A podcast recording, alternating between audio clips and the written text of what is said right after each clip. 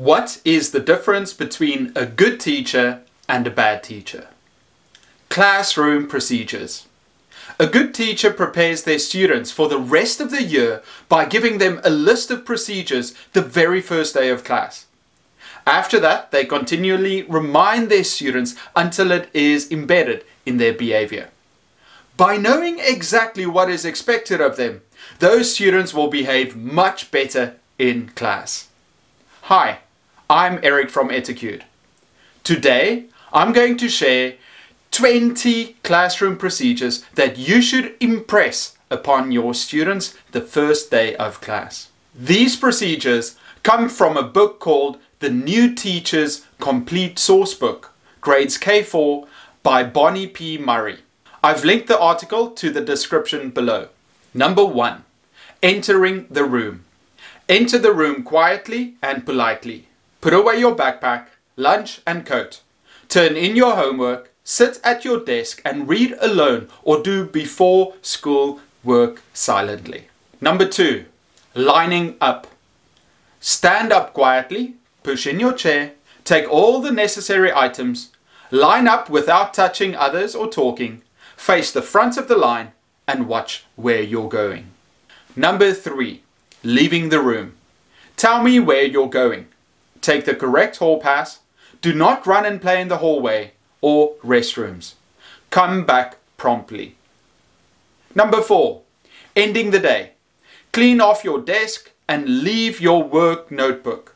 Pick up any trash near your desk, stack your chair, and wait quietly to be dismissed. 5. Neatness is next to godliness. If you spill water or make a mess, Get the class broom or rag to clean up. Do this quietly without disturbing the rest of the class. We have a group responsibility to the class. Take pride in it and keep it clean. Number six, obtaining help with assignments. Quietly ask students at your table for help with directions if you need it. If you are working alone, raise your hand to get help from me. If you are working in a group, ask them for help. Number seven, handing in finished work or homework. Make sure that your name is written on your paper. Place your paper upside down on the finished work or homework basket. Number eight, question while teaching. If you have a question while I'm teaching, raise your hand. Do not shout out questions.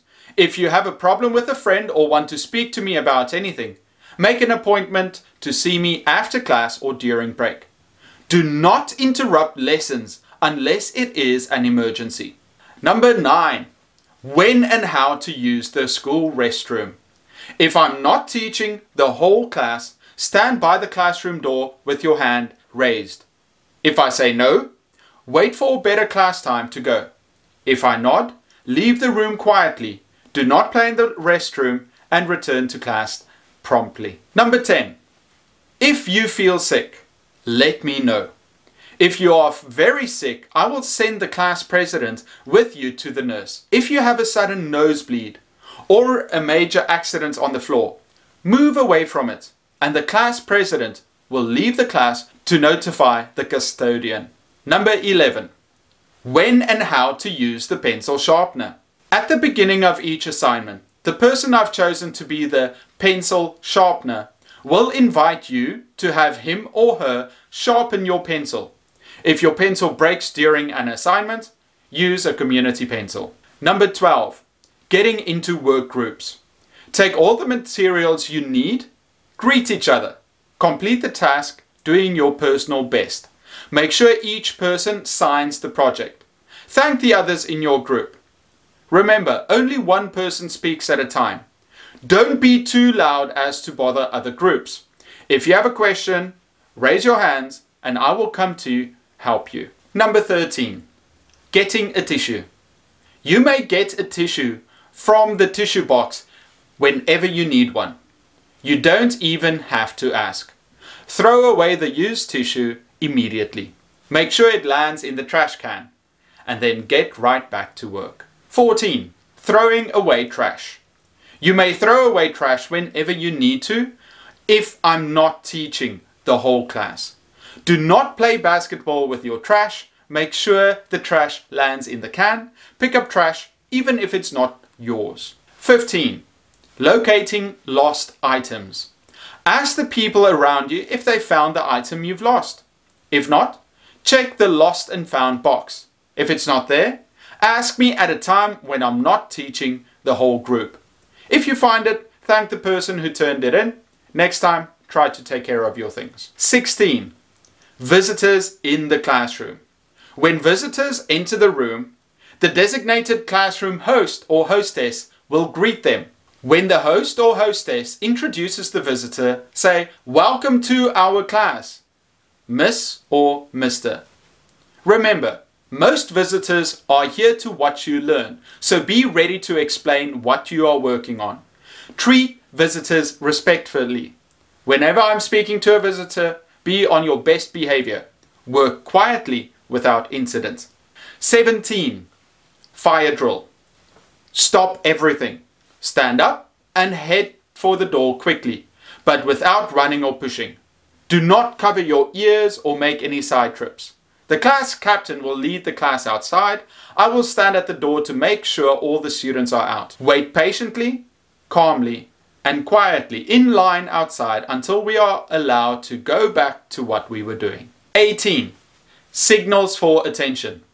When I need your attention, I will ring the bell or raise my hand. As soon as you hear the signal, stop what you are doing, pencils down, eyes up, and listen for instructions. Number 19. Organizing your desk. Remove all loose papers. Decide if they should go home or stay at school. File them in the right place. Throw away any trash. Make sure your area is clean and neat. And last, number 20. What to do during free time.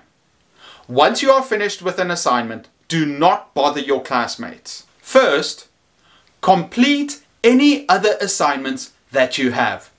When you are done with those, you may choose to do a classroom job, read a book, write a story, illustrate a book, make up math problems, work on research, or peer tutor someone who needs your help. Procedures are super important for students to understand their place in your classroom. If you want to learn more about teaching, check out this next video I've made for you. I'm Eric from Etacude, and I'll see you next time.